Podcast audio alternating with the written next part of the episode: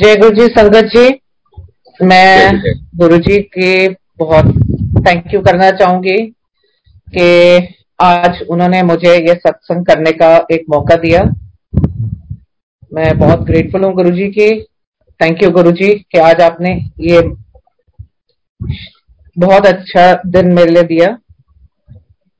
संगत जी मेरी और मेरी फैमिली की ये यात्रा गुरु जी के साथ बहुत साल पहले शुरू हुई थी गुरुजी ने जब हमें अपने शरण में लिया मुझे आज भी वो दिन याद है जब पहली बार गुरुजी ने हमने गुरुजी के दर्शन करे गुरुजी के छोटे मंदिर में गुरुजी ने उस टाइम ये कहा हाँ मैं इन जानता मैं मिल चुका ਇਹਦੇ फादर नु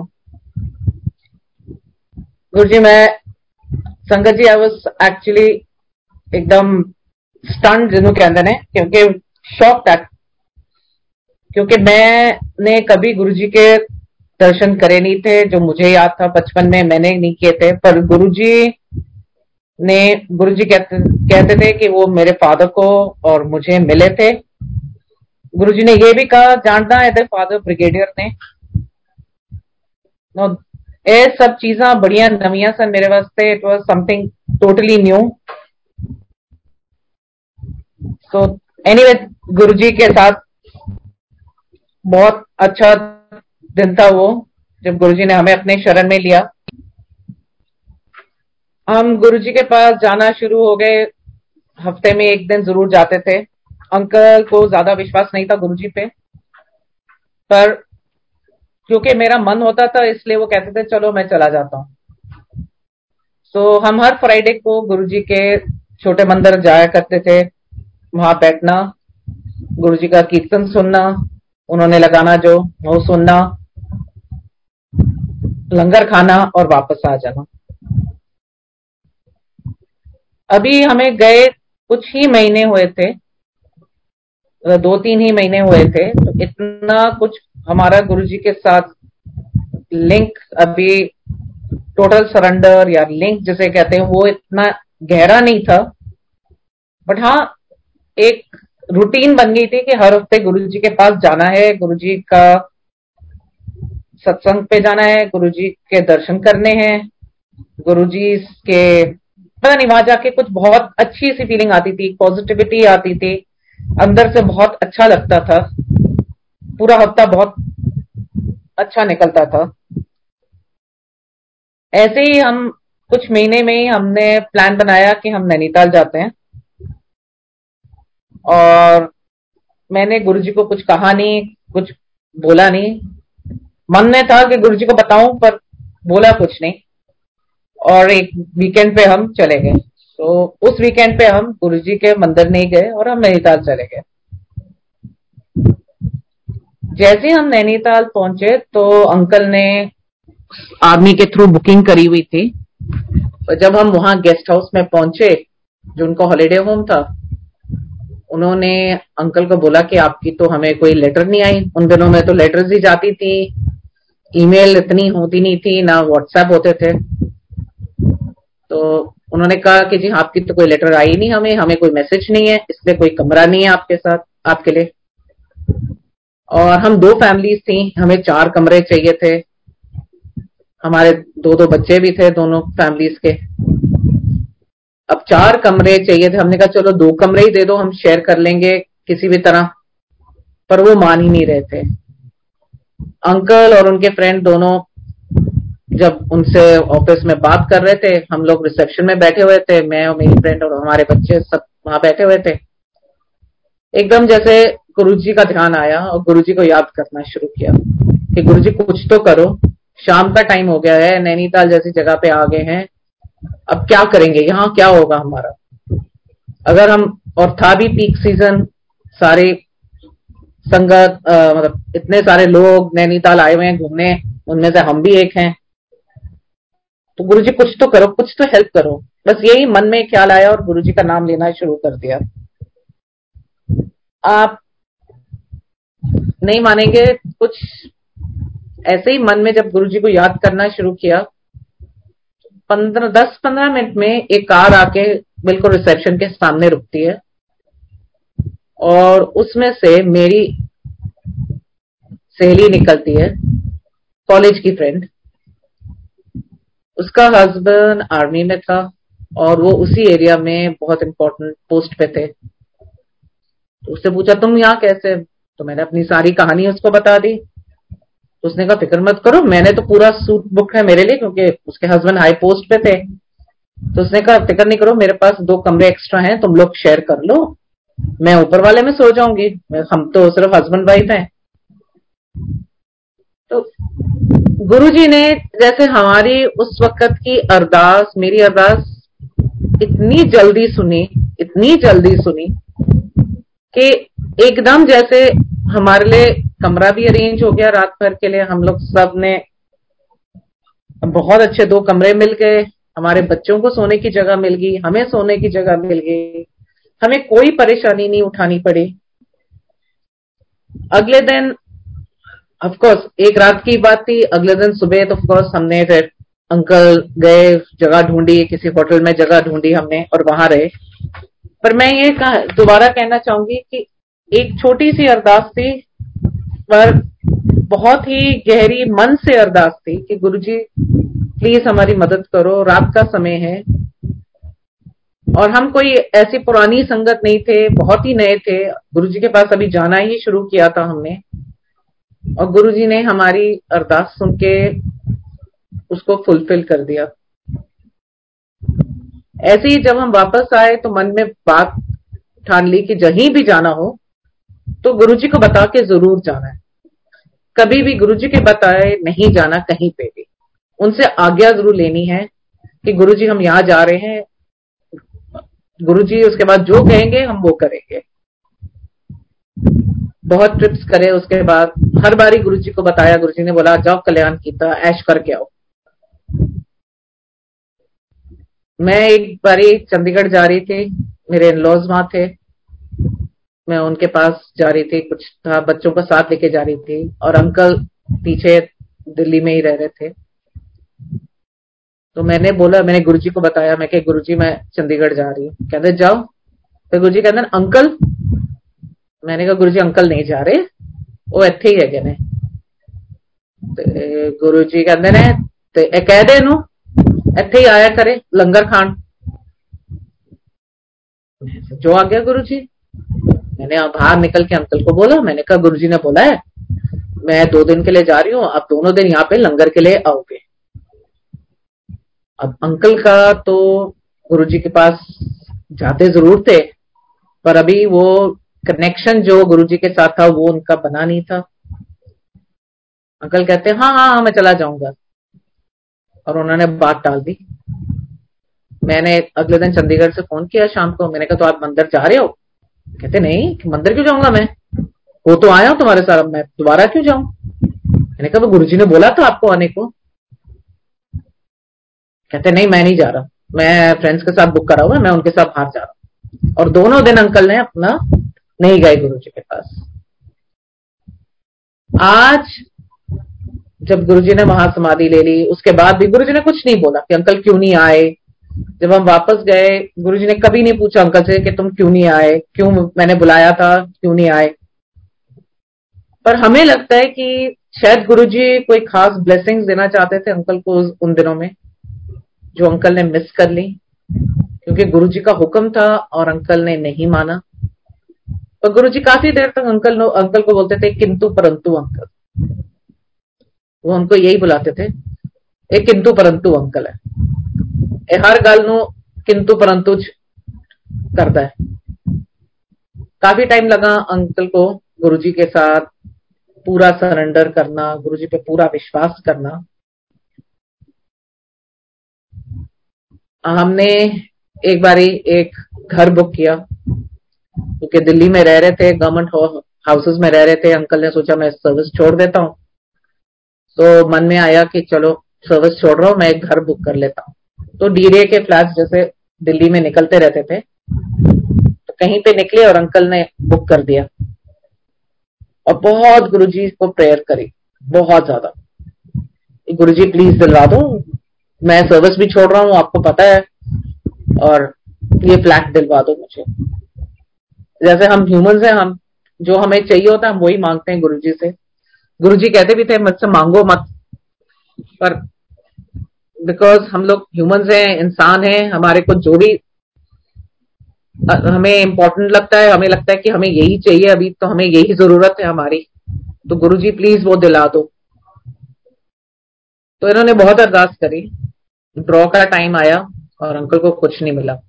हमें घर नहीं मिला। अंकल बहुत अपसेट थे।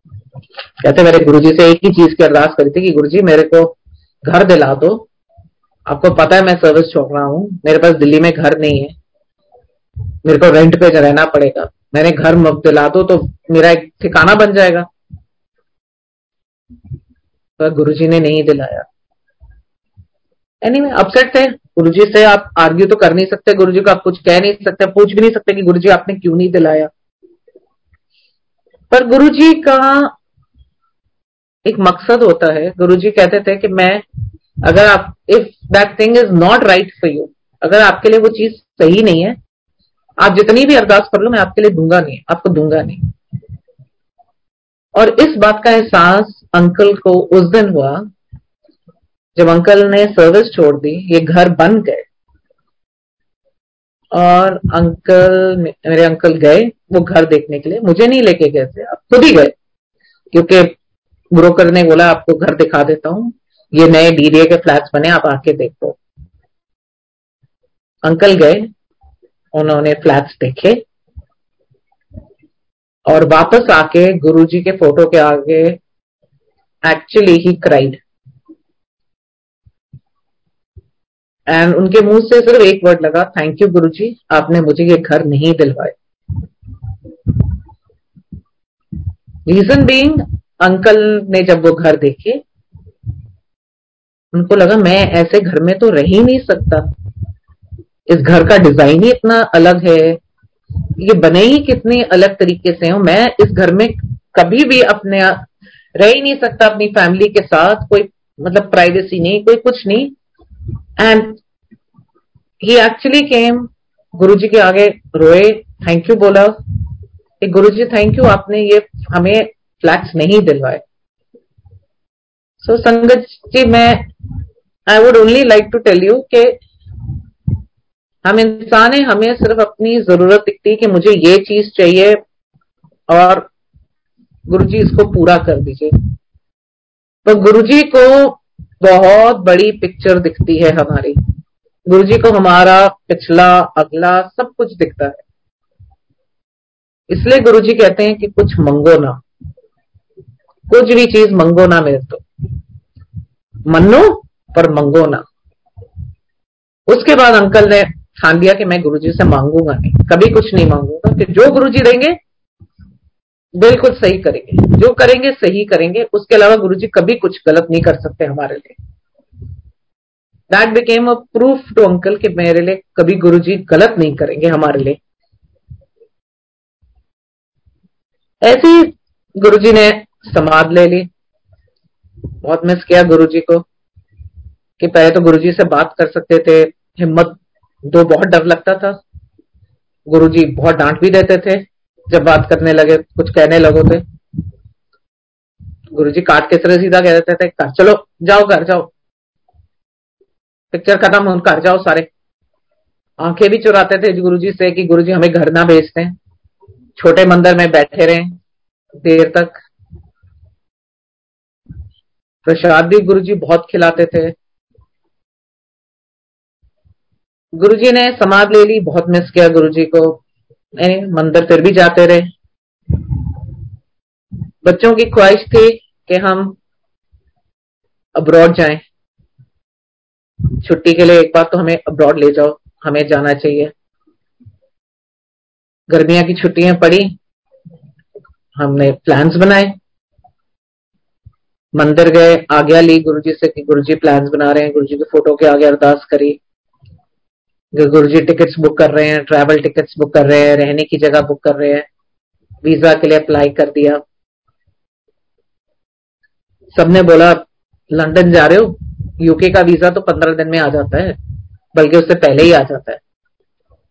फिर भी एक महीने का मार्जिन लेके हमने अप्लाई किया चलो, पंद्रह दिन नहीं तो तीन हफ़्ते में आ ही जाएगा।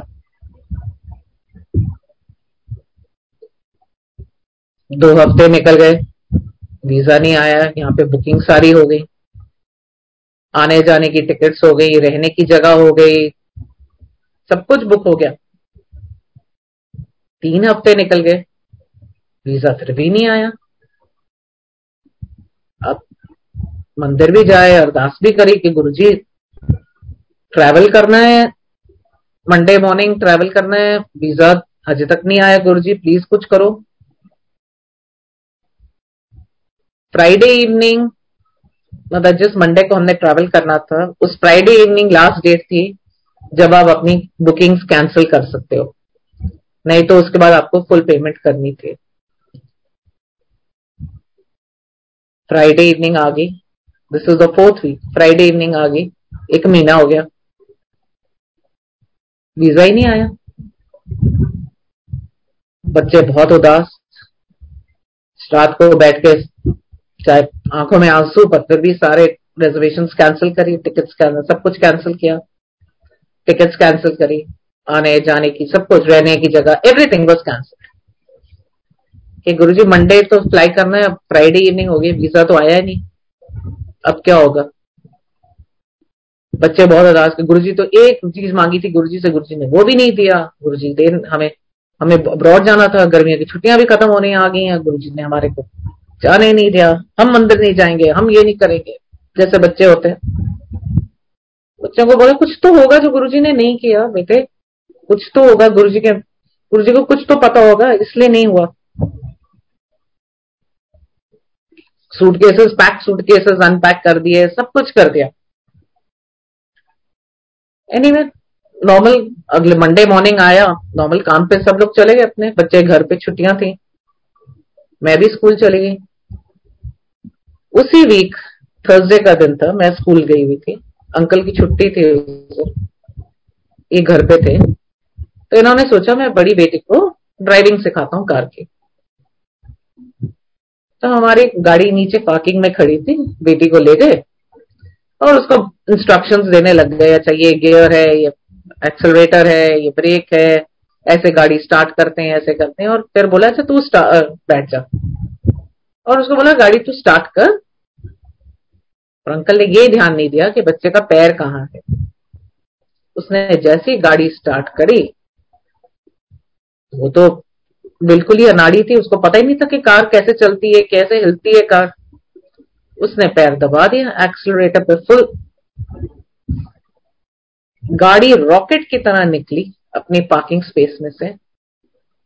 सीधा दूसरी गाड़ी में जा रही थी तो अंकल ने गाड़ी का स्टीयरिंग स्विंग किया और गाड़ी जाके पूरी फुल दीवार में जाके लगी। गाड़ी का फ्रंट टोटली स्मैश्ड मतलब अगर कोई गाड़ी देखे तो उसमें से सोचा था इसमें से कोई बच नहीं सकता। गाड़ी की यह हालत थी।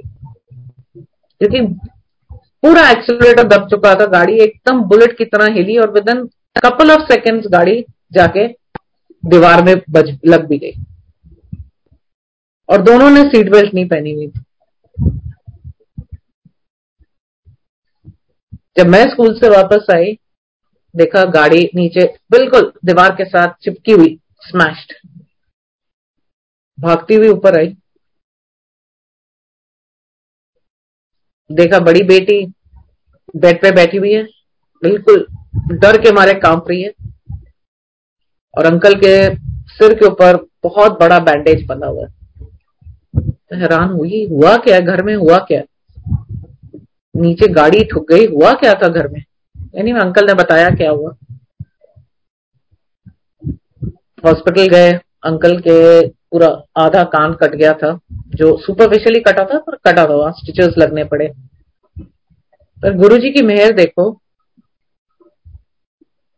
बेटी ने सीट बेल्ट नहीं पहनी हुई थी, अंकल ने सीट बेल्ट नहीं पहनी हुई थी। जब अंकल ने गाड़ी को लेफ़्ट में घुमाया किसी की गाड़ी बचाते हुए।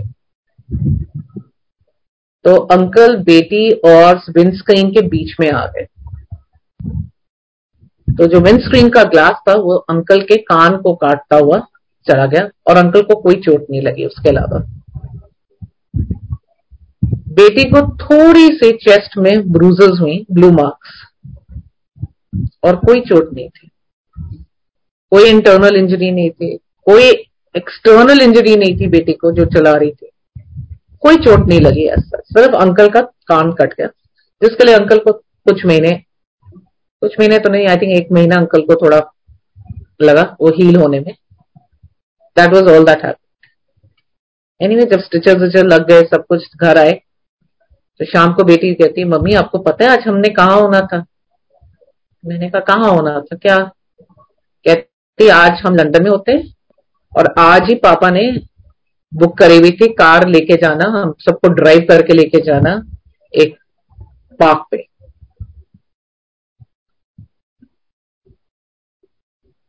संगत जी, उस दिन आँखें खुल गई कि गुरुजी ने इसलिए हमारा वीज़ा नहीं लगवाया। हमारा वीज़ा इसलिए नहीं आया, चार हफ़्ते वीज़ा नहीं आया एक महीने वीज़ा नहीं आया, क्योंकि गुरुजी को पता था कि अंकल का एक्सीडेंट होना है। एक्सीडेंट इंडिया में हुए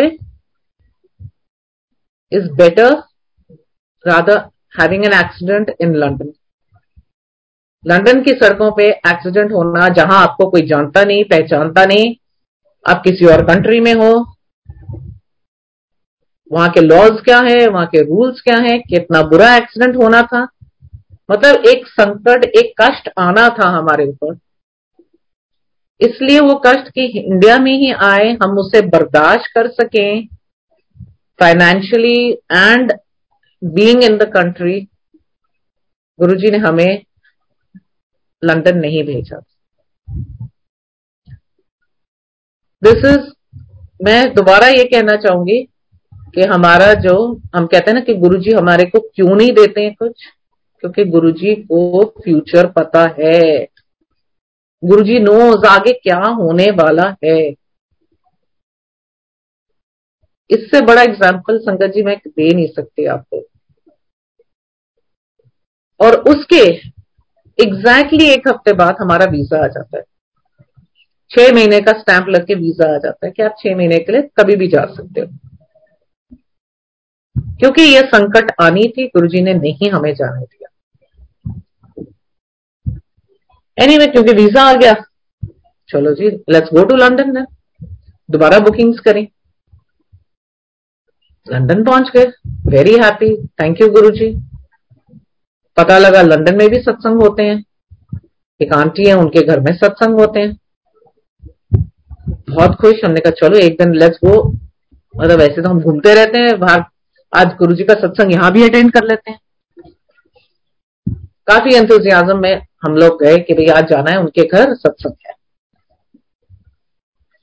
आंटी का घर के लिए हमें जाना था फिंचले रोड हम बेकर स्ट्रीट पे थे, वहाँ पे जैसे मेट्रोस यहाँ पे हैं, वहाँ पे ट्यूब्स होती हैं, उनको ट्यूब कहते हैं। हम वहाँ पहुँचे स्टेशन पहुँचे, और अंकल कभी भी पूछते नहीं थे किसी से कि हमें कहा जाना है या कौन से स्टेशन जाना है। वो हर वक्त मेरे ऊपर छोड़ देते थे कि, आंटी तुम देख लो यार, कहाँ जाना है, हम चढ़ जाएँगे सारे। और बड़ी बेटी का हाथ वो पकड़ते थे, छोटी का हाथ मैं पकड़ती थी कि भाई एक के साथ, हर एक के साथ एक बच्चा होना चाहिए। उस दिन शाम को पता नहीं क्या हुआ अंकल को। जैसे ही हम स्टेशन पे पहुँचे, अभी आई नहीं थी ट्यूब। अंकल ने एक लेडी बैठी हुई थी वहाँ पे। वैसे वहाँ पे तो कोई बैठा भी नहीं होता, लोग नॉर्मली खड़े ही होते हैं। ये वहाँ पे छोटा सा छोटी सी जगह थी, उसके ऊपर वैसे बैठी हुई थी, सिर नीचे करके अपने फ़ोन में देखती थी। तो अंकल ने उसको पूछा कि will this go to Finchley Road उसने ना ऊपर देखा, ना कुछ बोला। और मैंने अंकल को बोला भी मैंने कहा, क्यों पूछ रहे हो आप? जब आपको पता ही है जाएगी पिंचले रोड मैंने कहा, देखा, आपने उसको जवाब भी नहीं दिया उसने आपको। ऐसी बिना बात में आप पूछते रहते हो। पूछा आपने। तो मैंने हिंदी में ही बात करी अंकल से। इतने में ट्यूब आई। फिर अंकल के दिमाग में पता नहीं क्या आया। उन्होंने जो अंदर एक आदमी खड़ा था, उसको पूछा will this go to Finchley Road तो उसने बोला यस अंकल चढ़ गए। क्योंकि अंकल चढ़ गए। मैंने छोटी बेटी को हाथ दिया कि तुम भी चढ़ जाओ और मैं भी चढ़ गई। और जैसे हम मुड़े अब अंकल वो, क्योंकि वो पूछ रहे थे उस औरत उस आदमी को, उन्होंने बेटी, बड़ी बेटी का हाथ छोड़ दिया था। क्या बड़ी बेटी ने अपना हाथ छुड़ा लिया? जो भी था आई डोंट नो ट्यूब के दरवाजे बंद हो गए। हम ट्यूब के अंदर और बेटी स्टेशन के ऊपर। संगत जी, आज भी बताते हुए पैर, जैसे लगता है रोंटे खड़े हो जाते हैं। इतना डर लगा। और वो बेचारी वहाँ खड़ी है, उसने मम्मा, पापा आई कुड हियर उसके मुँह से मतलब उसके प्योर उसके आँसू गिरी जाए और वो बोली जाए, मम्मा, पापा। अब क्या होगा? अंकल कहते हैं, मैं अगले स्टेशन पे उतर के सीधा वापस जाता हूँ, उसको जाके लेके आता हूँ। ठीक है। मैंने कहा, हम जा रहे हैं, जहाँ पे वो फिंचले रोड, जहाँ हमें जाना है, हम जाके वहाँ वेट करेंगे। आप जाओ, उसको लेके आओ, सानों को उतर के जाने की ज़रूरत नहीं है अभी। ये उतरे इन्होंने वापस जो जारी थी ट्यूब उससे चढ़ गए वापस नेक्स्ट स्टेशन से उतरे, अगले स्टेशन वापस बेकर स्ट्रीट पहुँचे। जैसे वो प्लेटफॉर्म पे आए, बेटी नहीं है वहाँ पे। और घबराए। इन्होंने लोगों को पूछा, वहाँ पे गार्ड खड़ा था, उसको पूछा, कहता, मेरे को कुछ पता ही नहीं। मुझे कोई आइडिया नहीं है कहाँ पे है बेटी, कहाँ गई? फिर उसने कहा, आप फ़िक्र मत करो, हमारे यहाँ पे कैमरास लगे हैं। सो हम ये तो बता सकते हैं आपको वो गई कहाँ तो आपको ऊपर आना पड़ेगा। टू नो कि बेटी गई कहाँ। ठीक है? अंकल, ऊपर गए उनके मेन स्टेशन के जो मतलब वहाँ पे कैमरास जहाँ थे हेड जो रूम था। वहाँ गए देखने के लिए। जितने, जब तक अंकल उधर गए, वहाँ पहुँचे, मैं और मेरी छोटी बेटी हम पिंचले रोड स्टेशन पे बैठे हुए थे। और मैं अंकल को फ़ोन करी जाऊँ। फ़ोन लगे ना अंकल का, क्योंकि वो अंडरग्राउंड थे तो इसलिए फ़ोन लगे ना उनका। वो हर बारी आए वॉइस मेल में डाल दो वॉइस मेल में डाल दो। मैसेज छोड़ दो। एक ट्रेन आके निकल गई। दूसरी ट्रेन आई। और हम देखते हैं, मेरी बेटी वॉक करती हुई मेरे तरफ़ आ रही है। बड़ी बेटी। मेरे तो आँसू ही ना बंद हो। वहाँ अंकल को फ़ोन कर रहे हैं कि भाई बेटी आ गई है आप, आप आ जाओ इधर अब। जब अंकल ऊपर गए तो उनका फ़ोन कनेक्ट हुआ हमने मैसेज दिया उनको कि भाई आप जल्दी से आ जाओ बेटी मिल गई है वो पहुँच गई है हमारे पास ही है। फिर हमने बेटी को पूछा कि तुम आई कैसे Finchley Road? How did you reach here कहते जब मैं आप जैसे दरवाजे बंद हुए क्योंकि गुरु जी का लॉकेट पहना ही होता है बच्चों ने। इसी से मैंने लॉकेट निकाला और मैंने रोना शुरू कर दिया। मैंने कहा गुरु जी मेरे को बचाओ। गुरु जी मेरे को बचाओ, मेरी हेल्प करो। गुरु जी मम्मी, पापा चले गए, मैं कैसे जाऊँगी? तो वो जो लेडी वहाँ बैठी हुई थी, जिसको इन्होंने पूछा था कि ये ट्रेन पिंचले रोड जाएगी that lady got a total stranger उसने मेरी बेटी को देखा रोते हुए, उसने कहा रो मत I know where your parents have gone I will take you there उसने बेटी को बिठाया। नेक्स्ट ट्यूब जो बाई। और जैसे ही फिंचले रोड आई, वो खुद नहीं उतरी। उसने बेटी को बोला, वो देखो, तुम्हारी मदर वहाँ बैठी हुई है, तुम जाओ। संगत जी, ये गुरु जी नहीं हो सकते तो कौन होंगे उस रूप में? उस लेडी ने हमारी शक्ल नहीं देखी। उसने सिर उठा के हमसे बात नहीं करी। उसको पता ही नहीं था कि हम कौन हैं, हम कहाँ से आए हैं, कहाँ जा रहे हैं। सिर्फ़ इतना पता था कि हम पिंचले रोड जा रहे हैं। वो हमारी बेटी को स्कॉट करके वहाँ तक लेके आई पिछले रोड तक, और उसने छोड़ा। इससे ज़्यादा गुरुजी आपकी क्या प्रोटेक्शन कर सकते हैं? Is there with you all the time सारा टाइम आपके साथ है, संगत जी गुरु जी सारा टाइम आप जहाँ मर्ज़ी जाओ, चाहे आप हिंदुस्तान में जाओ, चाहे आप बाहर जाओ गुरु जी अपनी संगत को कभी नहीं छोड़ते। उनकी रक्षा के लिए वो हर वक्त होते हैं।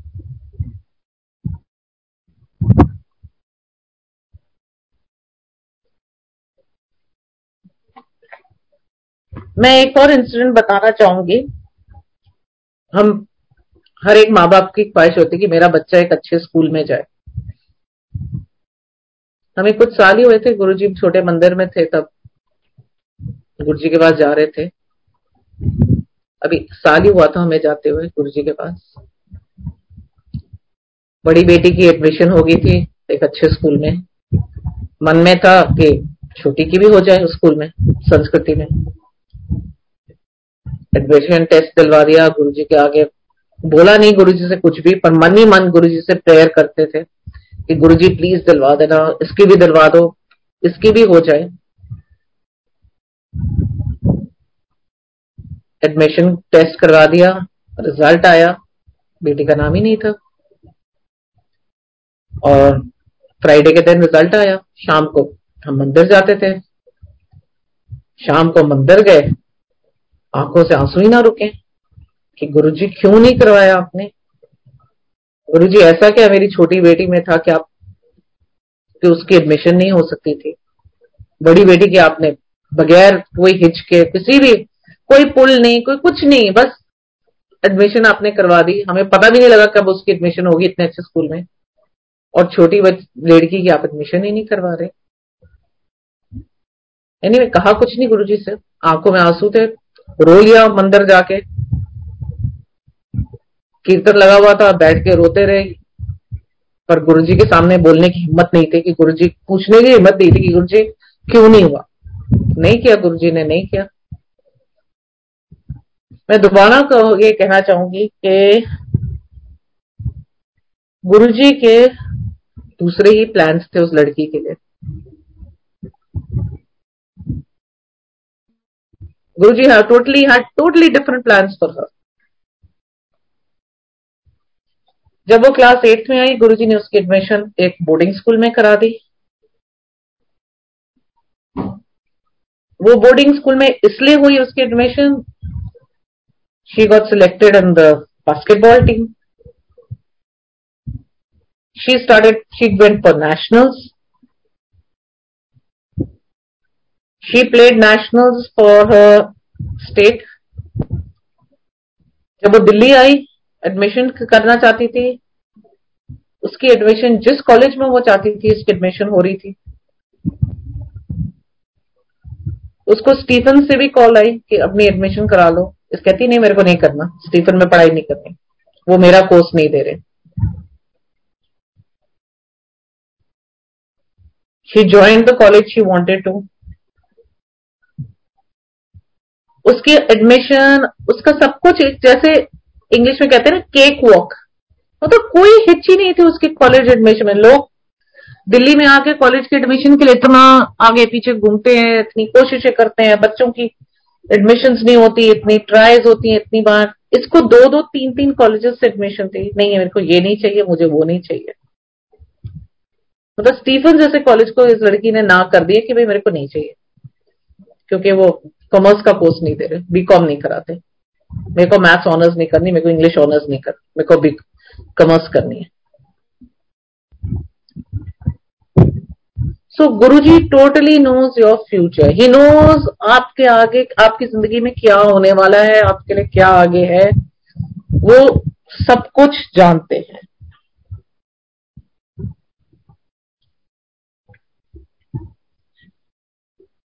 अनदर एक बार हम जैसलमेर जा रहे थे। कार में जा रहे थे। हमने कहा, ड्राइव करके जाते हैं जैसलमेर। हमें काफ़ी शौक है ड्राइव करने का। हमने कहा, चलो, गाड़ी में चलते हैं जैसलमेर। हम दिल्ली से निकले ही थे। कुछ देरी हुई थी।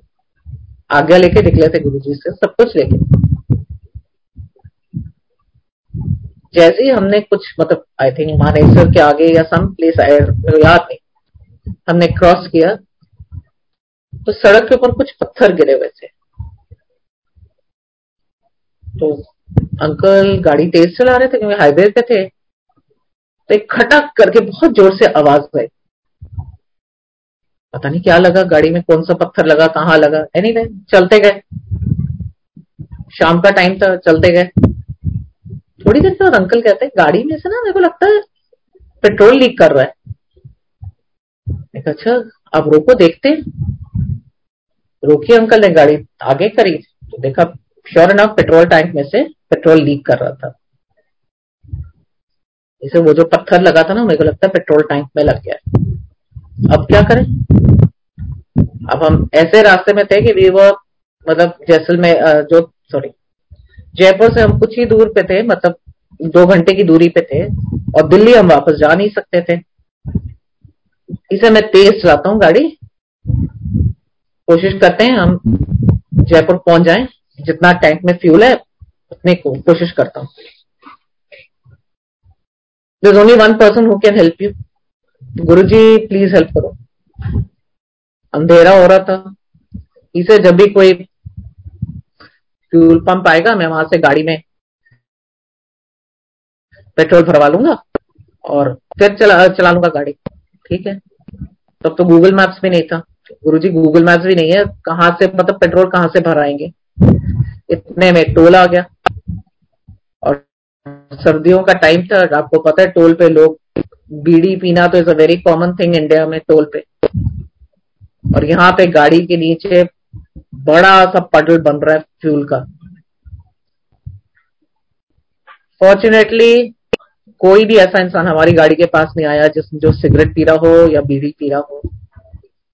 हमने टोल क्रॉस किया। रास्ते में हमें हाईवे पेट्रोल वाले भी मिले। हमने रोक के उनको पूछा कि भाई, यहाँ पे कोई नज़दीक कोई पेट्रोल पंप है? क्योंकि फ्यूल टैंक तो बिल्कुल एमटी की तरफ़ जाया जा रहा था। उन्होंने कहा हाँ अभी 40 किलोमीटर और है, उसके बाद आपको एक मिल जाएगा, जयपुर से पहले। अंकल ने फ्यूल टैंक की तरफ़ देखा और चालीस किलोमीटर और? इसे ये तो गाड़ी नहीं चल सकती चालीस kilometre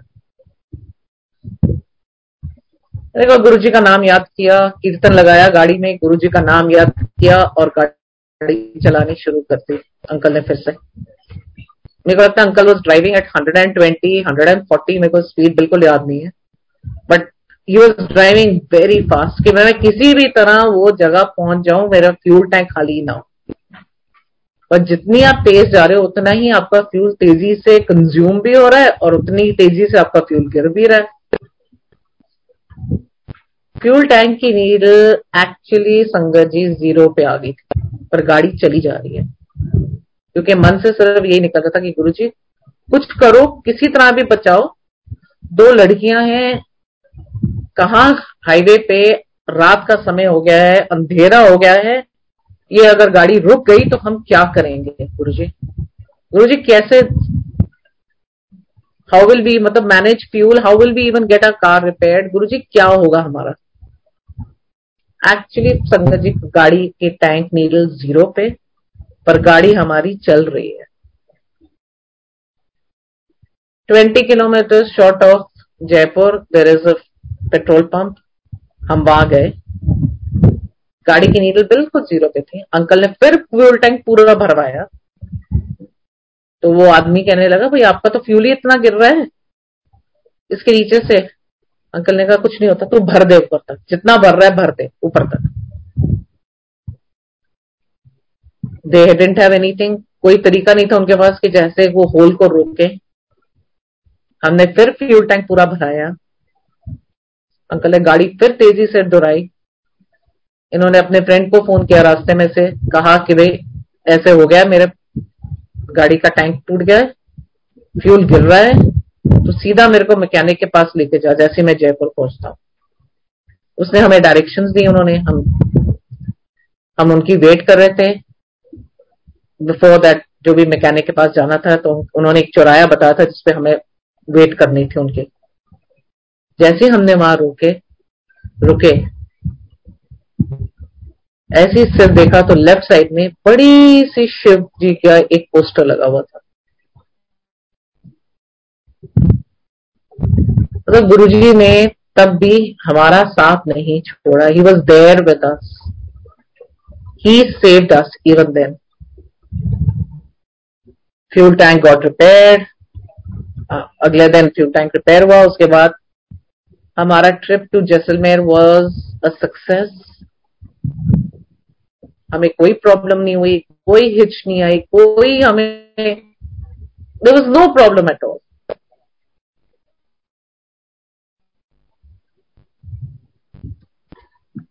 so Sangat ji there are innumerable instances innumerable things what Guru ji has done for us he has even given life to uncle मैंने आपको बताया, मेरी बेटी की गुरुजी ने हॉस्टल में एडमिशन कराई।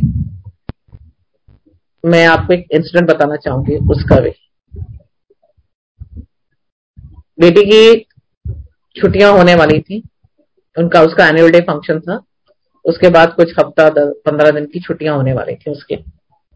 This is before Diwali type उनकी छुट्टियाँ होती हैं। तो क्योंकि मेरी बड़ी बेटी के टेंथ के बोर्ड्स चल रहे थे तो अंकल ने कहा, मैं जाके उसको ले आता हूँ। ठीक है।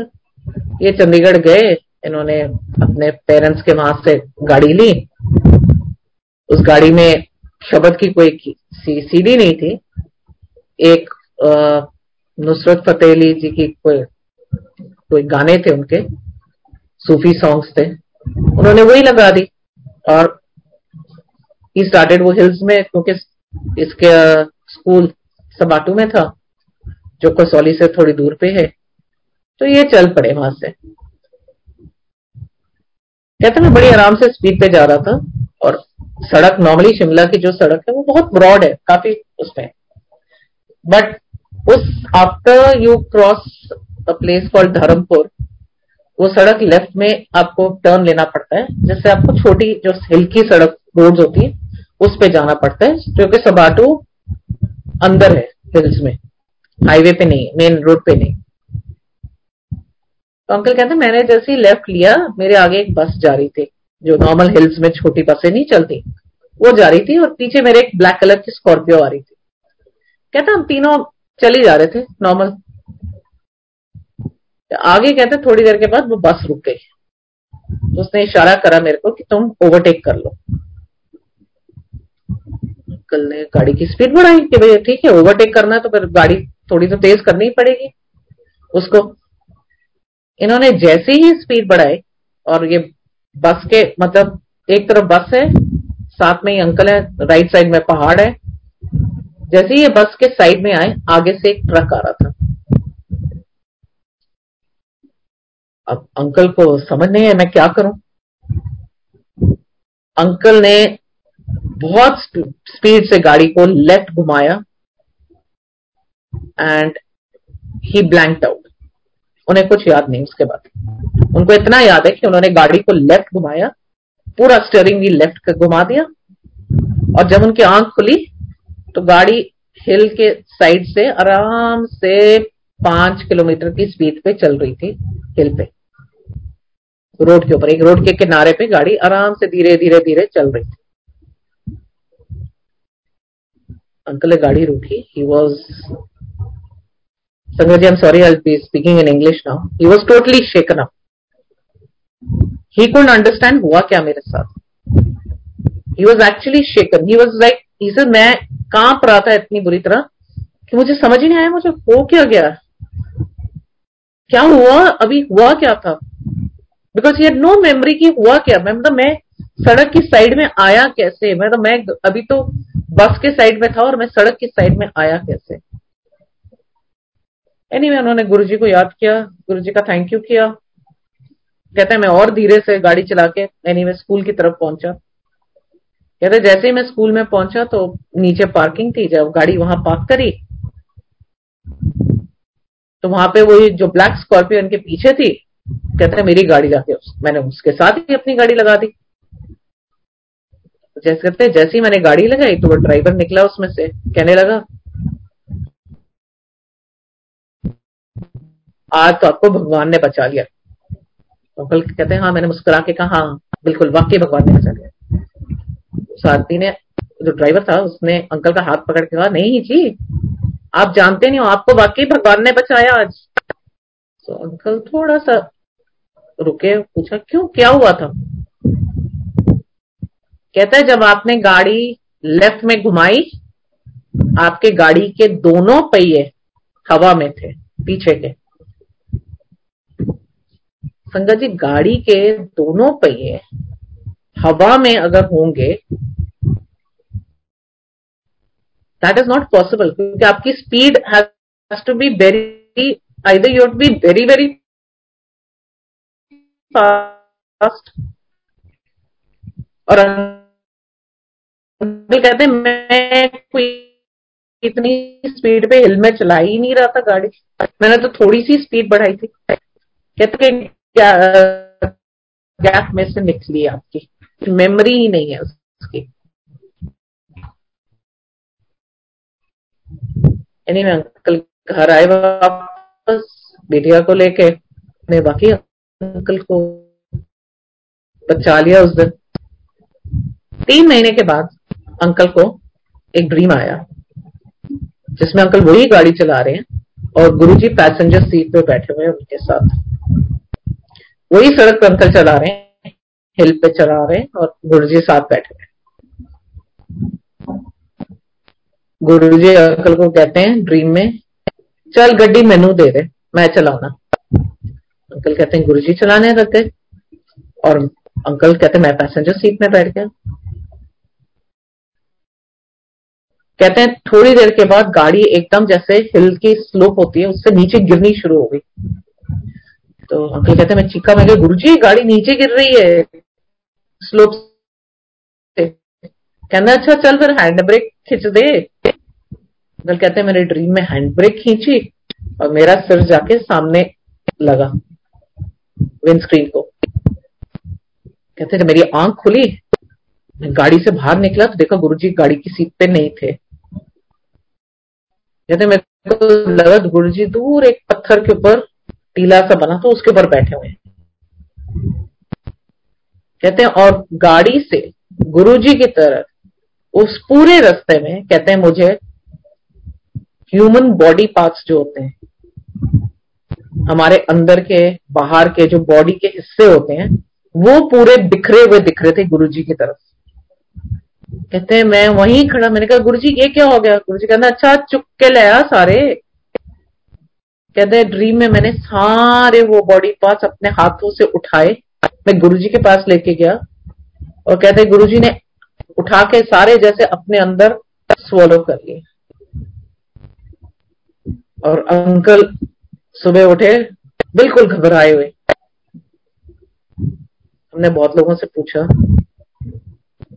सबने यही हमें दी सलाह कि गुरुजी, जो उस दिन अंकल के साथ होना था गुरुजी ने वो दिखाया कि उस दिन अंकल की गाड़ी सीधी खाई में जा रही थी।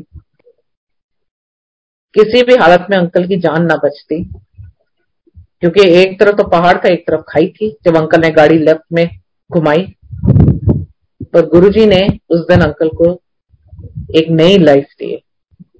तभी गुरुजी गाड़ी में थे, अंकल के साथ सारा थे, और गुरुजी ने ही गाड़ी को उस गैप में से निकलवाया।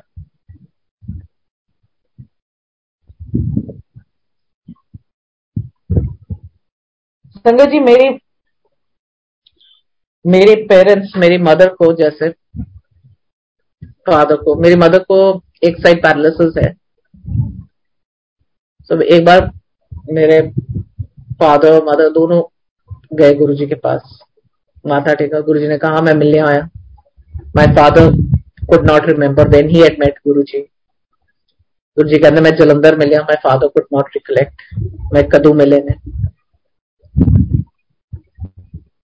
my father had because is a Sikh उनका फेथ गुरु जी में डेवलप होने में काफ़ी टाइम लगा।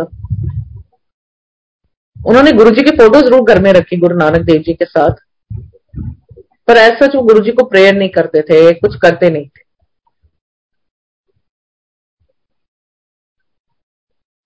मतलब वो मानते भी थे और नहीं भी मानते थे दोनों ही था उनके साथ। मतलब कभी उनके साथ श्योर नहीं था कि वो गुरु जी को वो मुझे कभी नहीं रोकते थे कि तुम गुरु जी के पास क्यों जाती हो या क्यों तुम वहाँ रहती हो। गुरु जी का प्रसाद आ जाए तो ज़रूर खा लेते थे। सो so, मैं आपको ये बताना चाहूँगी कि this is couple of months before my father guruji took him अपनी शरण में।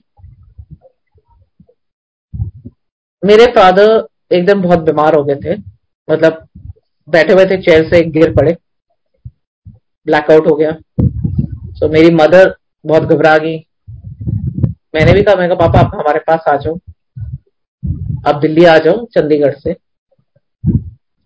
अब Sangat ji I just want you to see the sequence of events Guru ji कैसे सब कुछ यू नो प्लान करके करते हैं। मतलब ये बात थर्सडे को हुई, मैंने कहा फ्राइडे की टिकट बुक करा के आ जाओ, कल ही आ जाओ। पापा कहते, इतनी जल्दी तो शताब्दी में टिकट मिल नहीं सकती बेटे, अब इतनी जल्दी कैसे आ जाएँगे? मैंने कहा, मैं कोशिश करती हूँ। मैंने एक फ्रेंड को फ़ोन किया। उसने कहा हाँ दो वीआईपी कोटा की टिकट्स होती है, मैं तेरे रिलीज़ करवा देती हूँ। मैं किसी से बात करती हूँ। टिकट्स रिलीज़ हो गई फ्राइडे को। मामा पापा दोनों बैठ के, दिल्ली आ गए? दिल्ली आ गए, जैसे ही दिल्ली आए, अगले दिन से पता नहीं क्या मन में आया, कैसे हुआ, हमने गुरुजी के सत्संग करने शुरू कर दिए उनके साथ।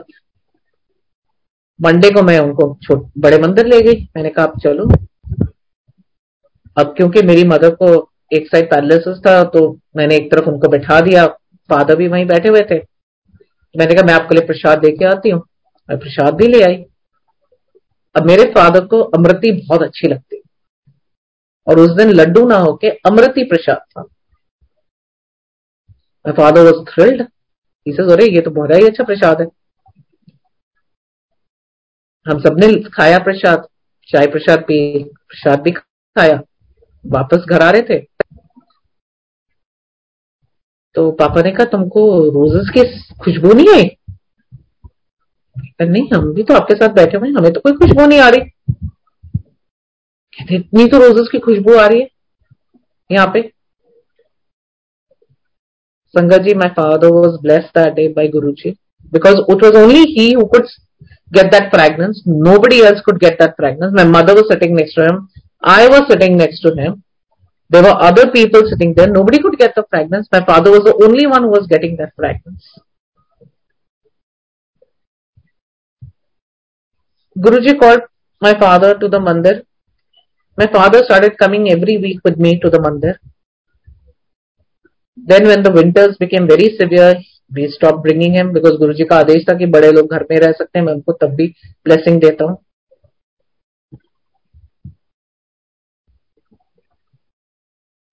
And in February, my father went away to Guruji in a very silent heart attack. He didn't suffer at all. It was a big shock to us कि गुरुजी ये क्या कर दिया आपने But like I said, Guruji knows what is going to happen. Guruji knows what will happen. He knew my father was developing a Parkinson disease. उनके हाथ हिलने शुरू हो गए थे Guruji didn't want him to suffer. So he took him. He just took him away. He was such a good soul that Guruji just took him away. He said, no, he will not suffer. And he didn't. He didn't even suffer one day. He got up in the morning at 5 o'clock and by 5.30 he was gone. He just went away with a sudden attack. My father was born. Guruji took him away. Now the fear came, who, how will mama look after herself? She has one side paralysis. She can do things for herself, but my father was a big support. He used to look after her, he used to take care of her always. मेरी mother का विश्वास गुरुजी में उसके बाद इतना बढ़ गया संगत जी वो अकेली रहती थी घर में with her problem she would want to stay alone नहीं कोई ज़रूरत नहीं किसी को मेरे साथ रहने की मैं अकेली रहूँगी घर में और हमने बोलना मामा सेफ़ नहीं है, आप हमारे पास आज नहीं। गुरुजी है ना मेरे पास? मेरे को गुरु जी है ना रोज गुरु जी अच्छे रहूँगे ना मेरे को मुझे किसी चीज़ का डर नहीं है। Today my mother has total faith in Guru she has उनका हार्ट का ऑपरेशन हुआ, तब भी मुझे गुरु जी का जल ला दो, बस। ऑपरेशन होते ही उसके बाद जैसे ही होश आया, मुझे जल दे दो। गुरु जी की फ़ोटो मेरे पास रख दो। मेरे साथ बस गुरु जी हैं। Guru ji keeps safe all the time and हम जब भी बात करने से हर ओनली थिंग इज़ गुरु जी मेरे को गुरु जी बस मेरे ही पास है। सारा टाइम मेरे पास है। लाइक like संगत जी बहुत इंस्टेंस हैं, बहुत चीज़ें हैं जो गुरु जी ने हमें ब्लेस करी हैं। हमने हमारी हर इच्छा पूरी नहीं करी है, पर उसका भी एक रीजन था, जैसे मैंने आपको शेयर किया because there was something better so हम दुखी भी हुए हैं, पर अब हमने सब कुछ गुरु जी के ऊपर छोड़ दिया। कि गुरु जी जो करोगे, हमें पता है सही करोगे आप। ये नहीं है कि as human being you don't try you do try you have to try you have to like English में God help those help themselves yes you have to work out you have to try you have to do things but Guru ji has own plan बहुत संगत पूछती है कि आपको कुछ मिला गुरु जी से? गुरुजी ने आपको कुछ दिया? मुझे याद है, गुरुजी ने किसी को कहा था कि तेनू ब्लेस करने वास्ते पहले तेनू बीमार करा, फिर तेन ठीक करा। मैं तेन चंगी हेल्थ दी है गुड हेल्थ दी है, चंगी हेल्थ दी है, वो ठीक नहीं है तेरे लिए? कि पहले तेन बीमार करके फिर ठीक ना फिर तू मेरे गुण गाए। एंड संगत जी remember nothing with Guru ji is a coincidence everything Guruji has planned and ordained. He frames our lives. So leave everything to Him and let Him charter the ship of your life. Thank you, Sangat ji. मेरे को लगता है बहुत लंबा खिंच गया thank you so much for giving me this opportunity जय गुरु जी